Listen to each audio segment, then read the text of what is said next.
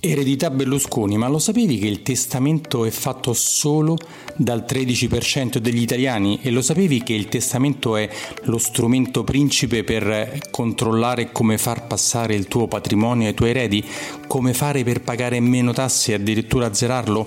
Il testamento è uno strumento utilissimo. Ho preso a pretesto purtroppo la morte di Berlusconi e il suo testamento per fare una puntata con Massimo Perini, un esperto patrimonialista, un avvocato e con lui ho registrato un video che trovi sul mio canale YouTube Finanza Semplice, puoi andarlo a, vedere se non ti va di sentire soltanto l'audio, in cui abbiamo esaminato questo testamento eredità di Berlusconi, gli sbagli che ha fatto, come poteva farla meglio? E abbiamo dato tanti tanti consigli utili per te per programmare il passaggio del tuo patrimonio ai tuoi eredi senza farli litigare, senza creare problemi, senza lasciargli i soldi da pagare, insomma ascolta tutto l'episodio, guardati se vuoi come ho detto il video perché troverai tantissimi consigli utili per il futuro, tanto prima o poi tutti dovremmo fare questa cosa. Se ti piacerà questa puntata del podcast, lascia le 5 stellette, lascia un commento, lo puoi lasciare dovunque, lo puoi lasciare sia su Spreaker, sia su Spotify,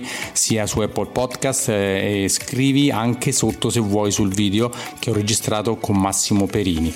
Io sono un consulente finanziario e qualsiasi esigenza che tu abbia di consulenza finanziaria per il tuo patrimonio puoi contattarmi. alfonsoselva.it info chiocciola Alfonso Selva. Ciao e ci sentiamo alla prossima. Eredità Berlusconi. Come gestirla al meglio l'eredità e come programmarla. Ciao e benvenuto alla nuova puntata del podcast, anche video podcast Finanza Semplice di Alfonso Selva, che sono io. Sono un consulente finanziario del 1994, lavoro per una grande banca a livello nazionale, mi occupo di banca, investimento, credito e assicurazioni.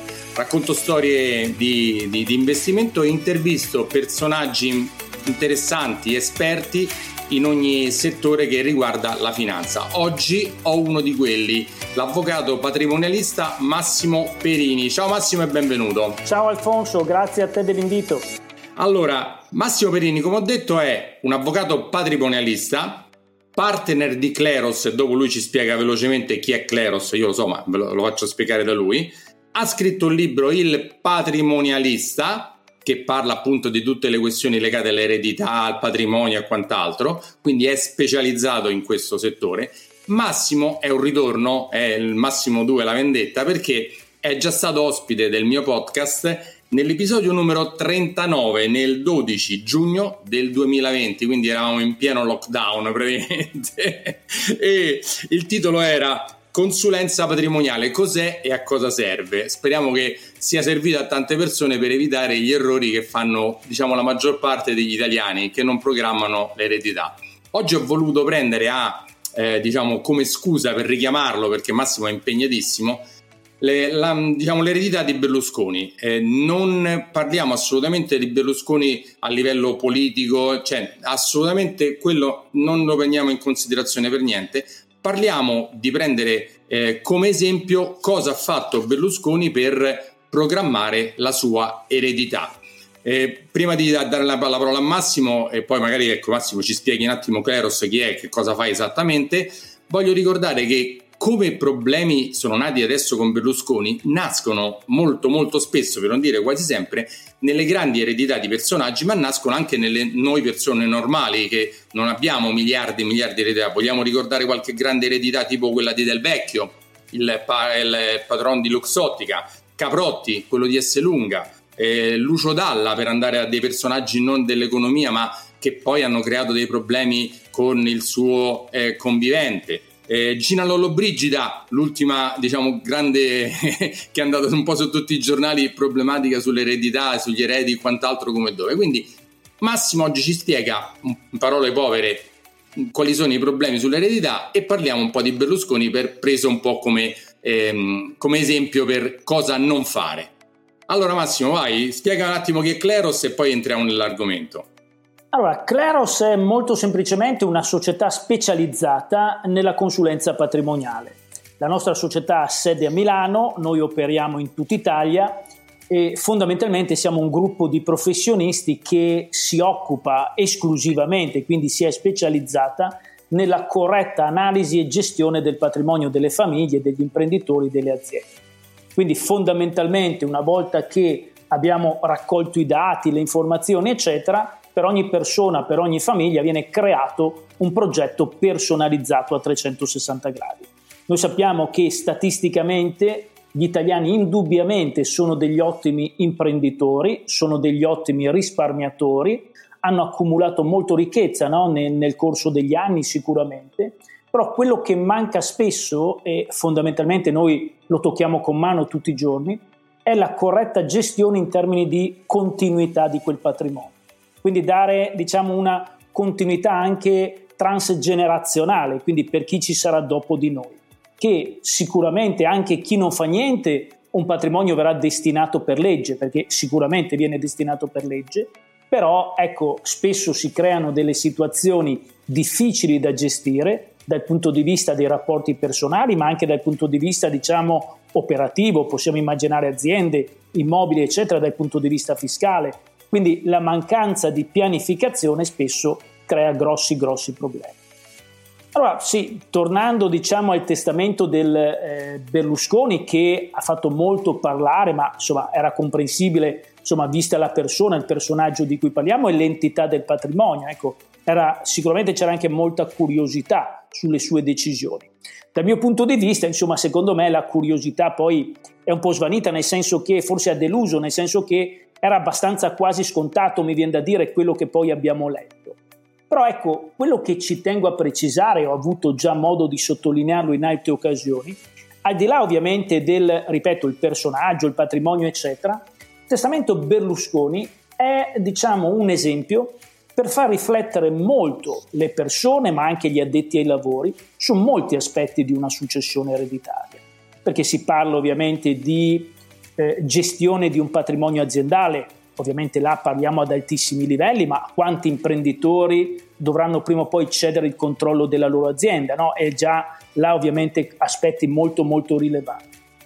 Poi attenzione, aspetti fiscali che si dovrà tener conto, già qua ci sono dei dubbi interpretativi su quella che sarà la fiscalità rispetto a quel patrimonio. Noi diciamo sempre sarebbe opportuno capire prima cosa pagheranno gli eredi rispetto che siano gli eredi no? a doverci fa- sbatterci contro magari in mancanza di pianificazione. Poi quello che mi ha colpito anche sul eh, diciamo, testamento Berlusconi è stata proprio la forma del testamento, perché lui dopo il primo testamento no, fatto anni prima ha fatto delle integrazioni sì, perché, olografe. Vogliamo ricordarlo che Berlusconi ha fatto tre testamenti, uno esatto. nel 2006, uno certo. nel 2020 e uno nel 2022, dicendo certo. delle cose, qualcuno è andato un po' in contrasto con quello che aveva già detto, certo. perché perché nonostante appunto la quantità di denaro, di immobili, di aziende e di sicuramente di avvocati, notai, commercialisti di cui si poteva valere perché non è che gli mancasse certo. diciamo, la possibilità di, di, di, ascoltarli, non l'ha fatto. Non l'ha certo. fatto, no? Non l'ha fatto perché certo. viene. Eh, si vede chiaramente perché fare una cosa del genere è indice di volersi tenere aggrappato tutto fino all'ultimo e proprio quando stava, quando ha capito che insomma era un po' eh, messo male, ha cambiato, ha messo, ha integrato, ma sempre con delle cose non organiche, cioè non ha fatto un piano, io, io li chiamo piani finanziari, no? non ha fatto un piano patrimoniale di successione ben organizzato, magari anche sbagliando, no? come magari ha fatto Caprotti, l'ha fatto per esempio un piano di, di, di questo genere Guarda. e qualcun altro l'ha fatto, magari qualcuno l'ha fatto anche sbagliando certe volte, no? però almeno si sono organizzati e lui non l'ha mai fatto. Cioè, su, in vita è stato un grande, una grande persona a livello economico, finanziario che, che ha realizzato questa grande, grandi società, ma poi eh, si è perso nel, negli ultimi anni nella programmazione di, di, del, di, di come trasmettere il patrimonio agli eredi, no? perché questo è un grande sbaglio che ha fatto, se vogliamo dirlo. Allora, dal mio punto di vista, se io l'analizzo, dal, allora, eh, la, la, vicenda secondo me va analizzata da due punti di vista, da un punto di vista tecnico e da un punto di vista umano, ok? Quello che sottolinea te li abbraccia entrambi, perché dal punto di vista tecnico lui ha fatto un primo testamento, un vero e proprio testamento, col quale aveva assegnato e secondo me era anche prevedibile la eh, quota disponibile diciamo, ai figli di primo letto, no? ai figli diciamo, maggiori, che fondamentalmente erano quelli che già gestivano, tra virgolette, il patrimonio aziendale. Ok? Quindi non voglio Massimo, dire che... Sì, prego. fai un piccolo inciso. Massimo, sì. fai un piccolo inciso. Eh, sembra... Tu lo dai, dai, tante cose per scontato, però per te sono scontate magari per chi ci ascolta meno. Certo. E vuoi spiegare che quando... Se io ho un milione di euro di da trasmettere agli eredi, sì. una parte è posso farci quello che voglio, una parte certo. è obbligatoriamente destinata agli eredi. Vuoi spiegare la differenza fra disponibilità e legittima? Disponibile e legittima, così, allora, a grandi eh, linee? Certo, allora noi dobbiamo sapere che eh, quando una persona viene a mancare potrebbe avere ovviamente una situazione in cui ha dei vincoli dal punto di vista successorio. Allora, quando uno è sposato okay, e ha una discendenza, quindi figli o eh, se figli sono premorti, figli dei figli, quindi nipoti, a questi spetta necessariamente una quota del patrimonio. Quindi anche se io dovessi escluderli, perché magari ho il figlio che mi è antipatico la moglie con la quale non vado più d'accordo, ecco, questi potrebbero pretendere la loro quota. Quindi si chiamano eredi necessari. Ovviamente la quota di legittima, o meglio la quota necessaria, va bene, è eh, diciamo varia a seconda di quanti sono i componenti diciamo della famiglia legittima. Ok? Quindi quanti sono tra loro. Bene, soddisfatta questa quota, ognuno ha una quota libera, si chiama disponibile, che può essere lasciata di più a determinati soggetti della mia famiglia o addirittura anche ad estranei, faccio un esempio, in beneficenza, eccetera, eccetera. Ecco, Berlusconi, in forza di questo, lui ovviamente non aveva più una moglie, no? in virtù del divorzio, aveva solo i figli, lui ha fatto un, un testamento molto semplice all'inizio, no? che era più che sufficiente, dice, dicendo mio, tu, i miei eredi sono tutti i miei figli, ok? Però ai figli più grandi, quindi Marina e Pier Silvio, va anche la quota disponibile. Quindi un vantaggio in più a questi. Ecco, noi sappiamo che il patrimonio ovviamente di cui stiamo parlando è un patrimonio così vasto che a prescindere dalla quota disponibile o meno, insomma, stanno bene tutti, ci mancherebbe dal punto di vista patrimoniale. Però secondo me l'obiettivo importante era quello, in mancanza del padre che sicuramente ha tenuto le redini tra due famiglie, possiamo dire, anche se lui le ha tenute molto unite nel corso degli anni, ma figli di primo letto e secondo letto, sia per ragioni di età, ma anche ovviamente avevano una mamma diversa, ecco, avevano un minimo di divisione, tra virgolette, no, come famiglia, anche se sono sempre apparsi uniti e probabilmente vanno anche molto d'accordo tra di loro. Ecco, però i più grandi probabilmente era proprio per, dopo Silvio Berlusconi, dire ecco loro sono quelli più maturi, più come dire esperti ok, nel tenere le redini del tutto. Anche perché ricordiamolo, non è tanto per il risparmio che lui potrà avere in banca, ecco, non, è, non credo sia tanto per quello, ma soprattutto per le dinamiche e le responsabilità che possono derivare dal gestire, dal controllare diciamo, il mondo aziendale no, di Berlusconi. Ecco, soprattutto direi per quello. Quello che però ha colpito, come sottolineavi te, sono state le successive integrazioni, cioè due scritture olografe. Quindi dal punto di vista tecnico dobbiamo dire questo. È possibile dopo aver fatto un testamento modificarlo o integrarlo? Sicuramente sì. La legge dice l'integrazione è valida a meno che non sia in contrasto con quello che hai scritto prima. Se io dico lascio una casa ad, Anse- ad Alfonso, ok, e nella scrittura dopo dico questa casa va a Massimo Perini, è evidente ovviamente che c'è un contrasto, vale l'ultima. Ma se non c'è contrasto, ovviamente è solo un'integrazione successiva. E lui ne ha fatto due. La seconda era abbastanza semplice, nel senso che era una sorta di riconoscimento a favore di suo fratello e andava benissimo, ok? Quella che colpisce di più è l'ultima, e colpisce ovviamente dal punto di vista umano, perché è evidente che l'ha scritta mentre andava all'ultimo ricovero in ospedale, probabilmente anche se noi non ci si rendeva conto, probabilmente lui lo capiva bene che poteva essere l'ultimo suo viaggio, no? l'ha scritto se non tornassi a casa, eccetera, eccetera.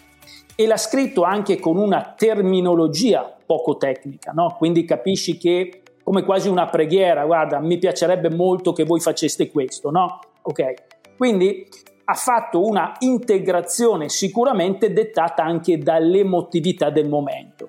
Ecco, teniamo presente che la sua compagna il suo amico Dell'Utri che non era mai stato citato prima e forse quella è la sorpresa più grande perché la compagna davamo per scontato che lasciasse qualcosa. Ecco, pensiamo che alla sua compagna fino que- a quel momento ufficialmente non aveva lasciato nulla. Chiaro, l'ha lasciato proprio all'ultimo istante prima di morire il suo legato. Dopo non sappiamo, in vita sicuramente le avrà fatto dei doni, ma, ma no, non lo possiamo sapere. Però dal punto di vista di un lascito importante, fino a quel momento, quindi prima di morire, che lui se lo sentiva probabilmente, non aveva lasciato nulla. Quello che diciamo colpisce, e come dicevi te, non stiamo parlando di una persona qualunque, quindi già lui aveva una cultura giuridica importante, aveva una laurea in giurisprudenza, quindi ne capiva sicuramente tutti i consulenti che avranno ruotato attorno alle sue attività, alla sua quotidianità, ecco, lui dal punto di vista tecnico ha commesso diciamo, dei piccoli errori, delle inesattezze, diciamo così. Come? Intanto con il fratello, no? il doppio legato. Sta, dopo il fratello ha precisato, ha detto no, a me non vengono 200 milioni, ok? Sapevo già, mio fratello ha voluto lasciarmi 100 milioni. Perché? Perché nella prima scrittura integrativa aveva lasciato 100 milioni di legato a suo fratello. Okay? Nell'ultima aveva aggiunto, oltre al fratello, la compagna e dell'utri. Okay? Il dubbio è questo. Se nella, ter- se nella, seconda integrazione scrive a mio fratello lascio 100, altri 100 milioni di legato, ok? Eh, uno avrebbe potuto dire benissimo, eh, no, guarda che, per, che sono 100 prima e 100 dopo diventano 200 perché non sono incompatibili tra loro. Chiaro? Quindi avrebbe potuto sommarli, quindi un primo dubbio interpretativo importante. Poi lui, vabbè, questo è un po' un dettaglio, diciamo, formale, le chiama donazioni, ok? Non è una donazione in senso tecnico, ovviamente, sono legati, sono legati. Un'altra cosa importante dal mio punto di vista è questo. Eh, lui avrebbe potuto in vita, in vita eh, scrivere il suo testamento come aveva fatto col primo, quindi in maniera organica, ricomprendere tutto in un unico atto, va bene? Che sarebbe stato probabilmente anche quello che ci saremmo aspettati, sicuramente. Io non mi sarei aspettato di vedere delle scritture integrative firmate, no? Anche un po' tremolante, no? In un pezzo di carta. Però insomma la legge ci consente di fare anche questo. Ecco, avrebbe potuto togliere anche altri dubbi, perché fondamentalmente avendo lasciato ai figli di primo letto no, eh, la quota vincolata, la loro quota minima, e agli altri, eh, Piersilvio e Marina, la quota vincolata più la disponibile, ok? Se i legati vanno a gravare su tutti i figli, va bene, significa che i figli che hanno ricevuto solamente la quota vincolata, cioè la loro quota minima, si vedono lesi anche se i numeri ovviamente va a incidere in maniera minima, no? I 100 milioni sembrano tanti, però sui miliardi del, che vale il patrimonio ovviamente sono irrisori, ok? Però ecco, tecnicamente andrebbero a ledere chi ha ricevuto solo la quota minima, ok? Quindi anche da questo punto di vista, secondo me, una piccola, piccola diciamo, chiamiamolo ingenuità, lui fondamentalmente si capisce che l'ultima scrittura l'ha scritta proprio più come una preghiera, un invito no? ai figli a, fare, a, dire, a seguire questo suo desiderio. Ecco, voglio aprire un'altra parentesi perché eh, questo secondo me è molto importante. Al di là diciamo del Berlusconi di turno che abbiamo capito eh, patrimonio enorme, anche interessi complessi da gestire come le partecipazioni aziendali eccetera, però ecco, ehm, quello che emerge è la volontà il desiderio, no? Fino all'ultimo momento proprio questo desiderio. Probabilmente lui sentiva che non sarebbe tornato a casa da quel ricovero, insomma si sentiva probabilmente dal punto di vista della sua salute psicofisica. Ecco, la volontà. La legge ovviamente, il testamento e la legge ci consentono proprio di esprimere le nostre volontà. Io credo che ciascuna persona, anche se i numeri ovviamente ci dicono il contrario, perché statisticamente solo circa il 13% delle successioni in Italia si aprono con un testamento, quindi significa che quasi il 90% sono successioni legittime, cioè senza testamento. Ecco, sembra quasi impossibile che una persona, dopo aver lavorato, accumulato la sua ricchezza, il suo patrimonio, la sua casa, i suoi risparmi, non esprima una volontà propria, intima, ok, segreta fino all'ultimo, ok, per destinarli e fondamentalmente questo va a incidere, eh, diciamo, sotto molti aspetti dal punto di vista successorio. perché non è che è necessario essere il grande Berlusconi o il Caprotti come abbiamo detto prima, insomma i grandi personaggi ovviamente di cui abbiamo parlato, ma il medio imprenditore, ma anche il risparmiatore che ha degli immobili, patrimonio finanziario, insomma degli interessi, sembra quasi impossibile che in previsione di una futura okay, di partita non voglia esprimere una propria volontà, cioè decidere te, è tuo il patrimonio, decidere te. È vero che arriva comunque per legge a determinati soggetti, ma attenzione, arriva in maniera standardizzata e in maniera cointestata tra tutti. Questo spesso è un grosso problema. Un grosso problema perché? Perché se pensiamo all'azienda, in azienda dovrebbero entrare i soggetti più adatti a gestire l'azienda. Magari ovviamente chi è più bravo inserito perlomeno abbia il potere di controllo decisionale sull'azienda e quindi dare futuro a un'azienda non solo per i figli ma anche per tutti coloro che ci lavorano dentro, per la storia che può avere ovviamente l'azienda.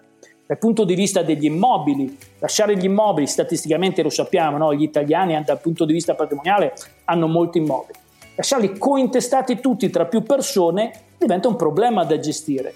Anche se si va d'accordo tra eredi, che non è così scontato, lo sappiamo, diventa un costo, un costo per la divisione, duplicazione di imposte, ritrovarci, no? Io voglio quello, tu vuoi quello, andiamo al notaio, dividiamo, non è così scontato, quindi si creano grosse, grosse complicazioni. Quindi un bel progetto, uno studio a monte, una progettazione ad hoc dà grandissimi risultati, sempre nel rispetto della legge, nelle quote ovviamente di ciascun erede, nella quota di disponibili, insomma si possono fare grandissimi progetti. Un ultimo aspetto importante dal mio punto di vista, quello fiscale. Quello fiscale. Allora, dal punto di vista fiscale, noi sappiamo che, tornando proprio all'esempio di Berlusconi per capirci, ok, i suoi figli oggi, in base alla legge vigente oggi dal punto di vista fiscale successorio, testo unico, donazione e successione, che cosa succede? Che ciascun figlio ha un milione di franchigia a testa. Quindi pagano le imposte, in questo caso il 4%, solo su quello che supera un milione di euro di valore. Ok? Quindi gli immobili a valore catastale, le aziende a valore di patrimonio netto. C'è un grosso dubbio interpretativo che vedremo che cosa succederà perché questo sarà un caso scuola secondo me per molte situazioni eh, analoghe anche con numeri diversi. Noi sappiamo che quando si trasferisce il controllo di una società di capitali, ok, quindi un SRL per dire un SPA, va bene, chi la riceve, se la mantiene per almeno 5 anni, ok, non paga imposte. Quindi fondamentalmente se io lascio il 51%, il 60%, l'80% a una persona ovviamente di una società di capitali, la mantengo almeno 5 anni, non pago imposte, c'è l'esenzione. Perfetto. Può valere un milione di euro, 100 milioni di euro, c'è l'esenzione. Ok, quindi una norma dettata per favorire la continuità nel passaggio generazionale, no? Per stimolare no, la continuità nel passaggio generazionale. Attenzione, nel caso specifico però, le attività imprenditoriali della famiglia Berlusconi erano tutte inserite dentro un'unica scatola, una holding, no? si chiama così. Quindi una società a monte che detiene no, al suo interno tutte le altre partecipazioni. Purtroppo cosa è successo? C'è un eh, eh, orientamento giurisprudenziale recente che dice quella bellissima regola dell'esenzione per la famiglia dell'imprenditore è quando tu cedi l'impresa quindi un'attività economica, ok? Imprenditoriale. Allora che cosa è successo? Tutte le holding, no? Bisogna vedere caso per caso se la holding è impresa o se è meramente un detentore ovviamente di partecipazioni, quindi non svolge attività di impresa. Quindi capisci che con i numeri che abbiamo là, ma con tutto rispetto anche i numeri del medio imprenditore, bisogna capire se questa holding, ok, può consentire l'esenzione o meno. Ok, quindi c'è un dubbio interpretativo e questo secondo me sarà un grande caso scuola, ok, perché già se ne è parlato, ma qua probabilmente tra, eh, eh arriveremo ovviamente a conclusioni, a conclusioni molto importanti. Massimo, anche sì? perché le cifre in ballo sono enormi, cioè non stiamo a parlare di una cosettina, certo. Beh, pagare certo. le tasse su 7 miliardi e rotti di, eh, di patrimonio eh, o, o, non pagarle su una grande parte, cioè sulla, sulla, sulla trasmissione di immobili, quelle le pagheranno, eh, non certo. c'è problema. Però sulla parte eh, sull'altra parte lì parte insomma, pagarle certo. e non pagarle certo, certo, certo. c'è una grande differenza certo. eh. un altro aspetto ok il fratello sappiamo che a differenza dei figli non ha la franchigia di un milione di euro ma solamente 100.000 euro là non si scappa mentre la compagna la compagna ovviamente e, e l'amico insomma storico eh, che ha ricevuto l'altro diciamo regalo, ok, quel legato, non hanno proprio franchigia, quindi pagano le imposte all'8%, che è quella ovviamente più l'aliquota più alta. Se torniamo ovviamente a numeri normali, a una famiglia normale, se io volessi lasciare dei soldi alla mia compagna che non ha franchigia o a un amico, come è successo in questo caso, che non ha franchigia, no, non è un figlio, non è un discendente, bene. Ci sono modalità per arrivare in esenzione? Certo che ci sono, bisogna programmarle prima. Tu puoi lasciare anche 100 milioni di titoli di Stato, arrivano in esenzione per capire i titoli di Stato.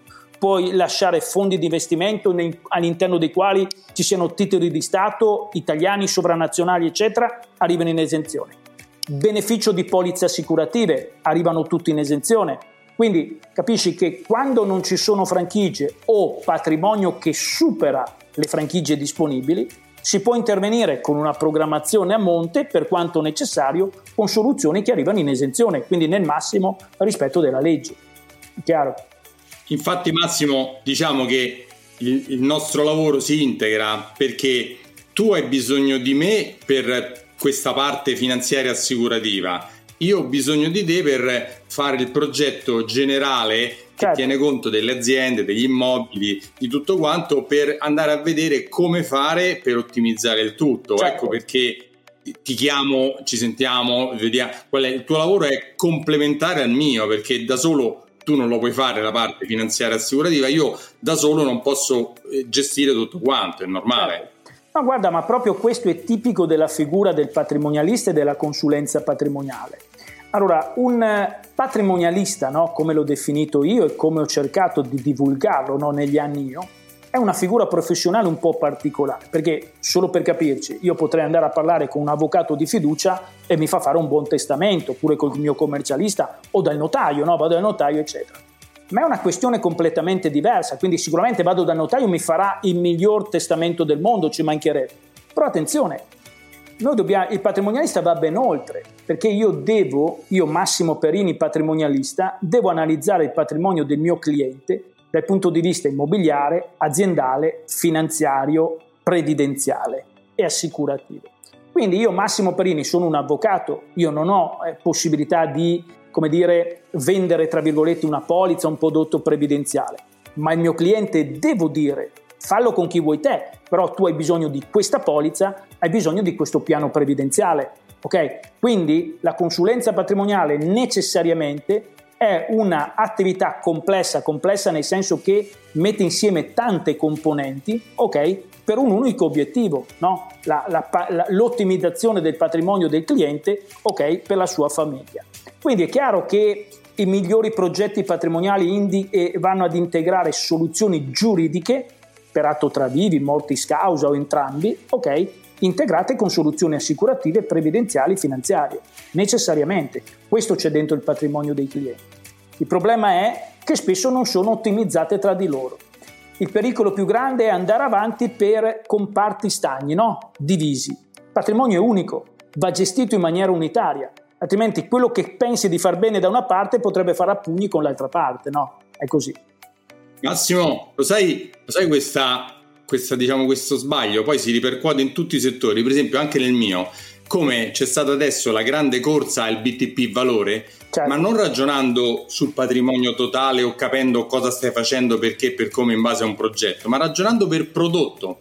Certo. Cioè dire questo mi piace, è buono, lo faccio. E, ma vabbè, ma hai, hai considerato tutto? Cioè, come se uno dice, vabbè, io faccio solo la parte finanziaria, o faccio solo la parte eh, degli immobili, o faccio solo la parte della trasmissione dell'azienda e tutto il certo. resto non certo. lo prendi in considerazione. Certo. Non si ragiona per prodotto a, a compartimenti certo. stagni, si ragiona per aggregato totale. Certo. Questa è la grande cosa. Certo. Infatti, io perché abbiamo preso, abbiamo preso Berlusconi ad esempio? Perché fare un progetto eh, di successione patrimoniale che purtroppo prima o poi moriremo tutti e questo è sicuro, non c'è niente da fare, ma se uno lo fa ottimizza il carico fiscale come stavi dicendo, quindi paga meno tasse o addirittura a volte zero tasse. Non fa litigare gli eredi, perché se prima tu dividi in certo modo non fa litigare gli eredi. Mantieni la continuità aziendale, magari tu hai creato un'azienda che vuoi che continui a vivere, ma se poi nell'azienda c'entra la moglie del figlio che non ha mai fatto niente, il figlio che magari è un artista, eh, non lo so, io dico delle cose, la, la, moglie, la moglie tua, tu sei morto, che lei non capisce niente di come gestire un'azienda, quell'azienda molto probabilmente andrà a rotoli, perché mh, mm, certo. l'azienda gestita da persone che non la sanno gestire eh, va... Eh, mh, mm, lo stesso per il discorso, cioè, il discorso globale, quindi fare una programmazione ti rende tranquillo a te agli eredi di non metterli anche in problematica. Ad esempio, mi ricordo nella, nel discorso di Caprotti c'era uno dei figli che aveva ricevuto una parte di eredità e non aveva i soldi per pagare le tasse su quello che aveva ricevuto, se li è dovuti far prestare dalle banche. Gliel'hanno certo. prestati chiaramente perché era quella persona. Però le persone normali, ti sarà capitato pure a te, ricevono un'eredità e per sbloccarla devono prima pagare le tasse. Certo. E molte volte non ce l'hanno questi è soldi. È molto complesso. Allora, se certo. tu programmi, se tu dici riceverai questo, dovrai pagare questo, ti faccio una provvista per cui ricevi anche i soldi per pagare le tasse dell'eredità. Cioè, mm, per le persone normali, questa è una grande cosa, per esempio. Certo, certo. Ma allora la programmazione che sia in vita semplicemente testamentaria mortis causa sicuramente porta solo vantaggi. E dal punto di vista fiscale, come dicevi te, spesso ci sono delle situazioni veramente critiche perché perché chi lascia patrimonio non se ne rende conto. Tipico esempio, io ne sto gestendo uno in questi giorni. Lascio ovviamente a delle persone a me vicine, non ho figli, non ho moglie, eccetera, quindi persone a me vicine, quindi che non hanno la franchigia, immobili. Questi poverini sono persone molto umili che per carità accettano ben, ben venga, no? quindi è un capitale che ricevono. Attenzione, a ricevere gli immobili e non avere liquidità è un problema, hanno problemi di liquidità per pagare le imposte. Quindi capisci che, adesso questo è un caso limite, però insomma non è sempre così, cioè, anche se lasci la vedova anziana che ha la sua pensione e le sue rendite pensionistiche, che magari non è il massimo, le serve giusto per vivere, andarle a togliere la liquidità per ricevere gli immobili è un grosso problema. Se io lo leggo in anticipo e faccio in modo che insieme agli immobili gli arrivi la liquidità sufficiente per pagare le imposte, è chiaro che ho fatto un gran programma. Mi porta a casa gli immobili che posso metterli a reddito, venderli, ma non mi sono dovuto andare a indebitare per, per averli gli immobili. Quindi veramente tante situazioni diversificate sul quale ragionare. Ma anche le aziende. Abbiamo parlato prima della possibile esenzione quando ho la maggioranza. E se non ce l'ho la maggioranza su un'azienda che ha un patrimonio netto di 4-5 milioni, per quello che supera il milione di franchigia, chi me li dà i soldi per pagare le imposte? È chiaro, c'è un'azienda di 4 milioni di euro, ma non vuol dire che in banca ho 500 milioni di euro liquidi per pagare imposte. Quindi bisogna ragionarci caso per caso. Ecco, questo è il valore fondamentale no, della consulenza patrimoniale. E un altro esempio, non vorrei adesso andare fuori tema come si diceva a scuola, ma mi hai dato un po' il latte con il concetto dei BTP, titoli di Stato, che siamo passati ovviamente dalla grandissima liquidità sui conti correnti al trasferimento verso BTP perché adesso c'è un rendimento che magari prima non c'era. Attenzione, anche là bisogna ragionare bene, secondo me, con la testa lucida, eh, quindi affiancati da un buon consulente patrimoniale. Io ravviso che molto spesso chi è più a rischio, quindi l'imprenditore normalmente all'interno di una famiglia, e anche quello che ha patrimonio più, diciamo, eh, intestato a lui. Okay? Allora, noi sappiamo che i soldi nel conto corrente, un BTP, un titolo di Stato, sono quelle cose che un creditore ti va a pignorare dopo 30 secondi. Dopo 30 secondi perché sono in vetrina, quindi le più semplici, ok, da vedere. Se tu prendi lo stesso imprenditore che ha una moglie che resterà vedova e non so che pensione avrà di reversibilità, ha dei figli che probabilmente inizieranno a lavorare a 30 anni perché oggi il mondo va così, tra lo studio, trova il lavoro giusto, eccetera, eccetera, se tu li metti dentro un piano previdenziale non te li tocca più nessuno, capisci? Diventa veramente la cosa più tutelata. Ma lo devi, Massimo, eh, non lo però lo devi fare prima. Eh certo. Lo devi fare prima di avere qualsiasi problema, qualsiasi eh cosa. Certo. Perché è quello, è quello a, a volte capiterà, ma arrivano, arrivano, degli imprenditori dice eh, ho dei problemi coi, della società, ho dei problemi, facciamo una cosa assicurativa così non me la toccano. E no, eh no, no se lo fai in quel momento è come non farla assolutamente. È tutto revocabile. Se tu lo fai in bonus, sappiamo benissimo che dopo 5 anni si va a consolidare e non è più attaccabile. Quindi ecco, è, è proprio questo il concetto, andare a pianificare per tempo e andare ad integrare nel tempo, perché è ovvio i figli crescono, le esigenze cambiano, il patrimonio cambia, quindi avere un progetto personalizzato e andarlo a coltivare nel tempo, che è un po' quello che facciamo noi quotidianamente, insomma, questo è poi l'obiettivo per portare a casa utilità.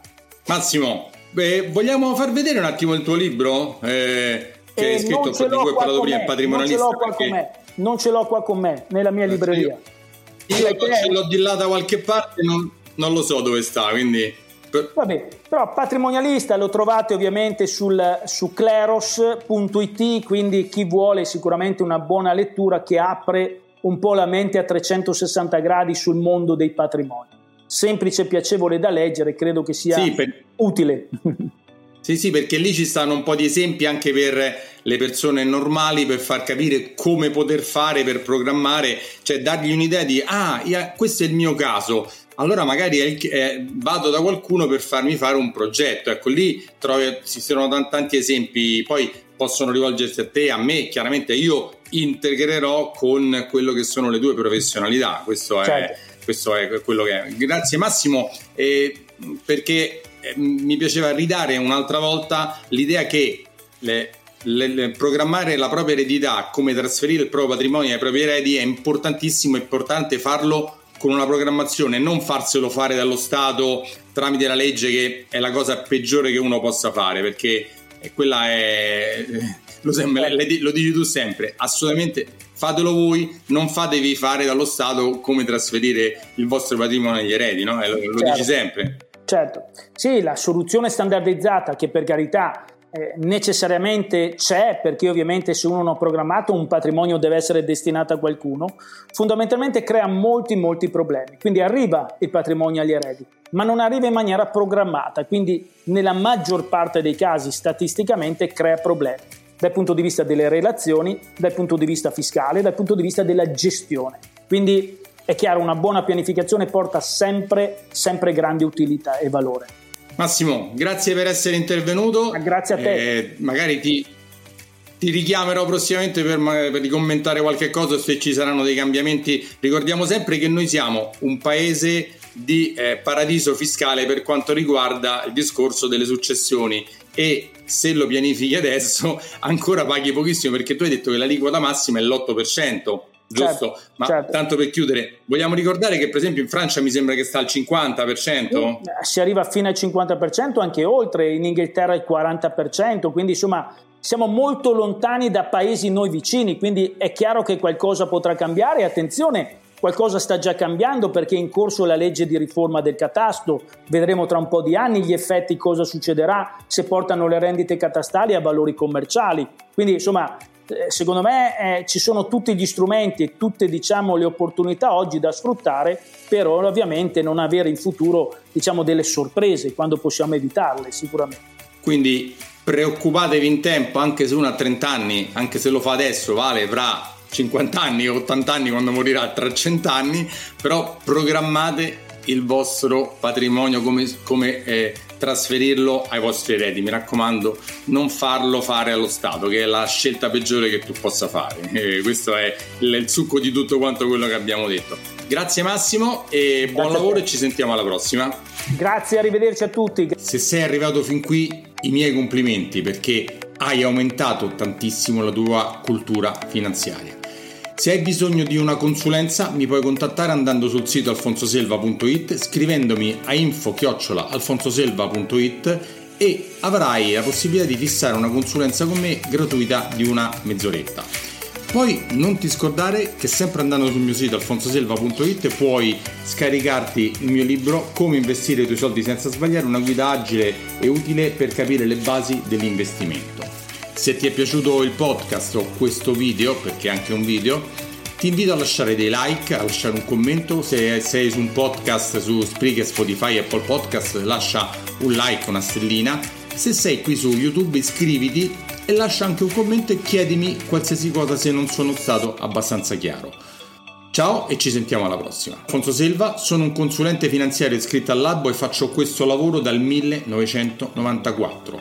Lavoro per una grande banca a livello nazionale e mi occupo di banca, credito, investimenti e assicurazioni.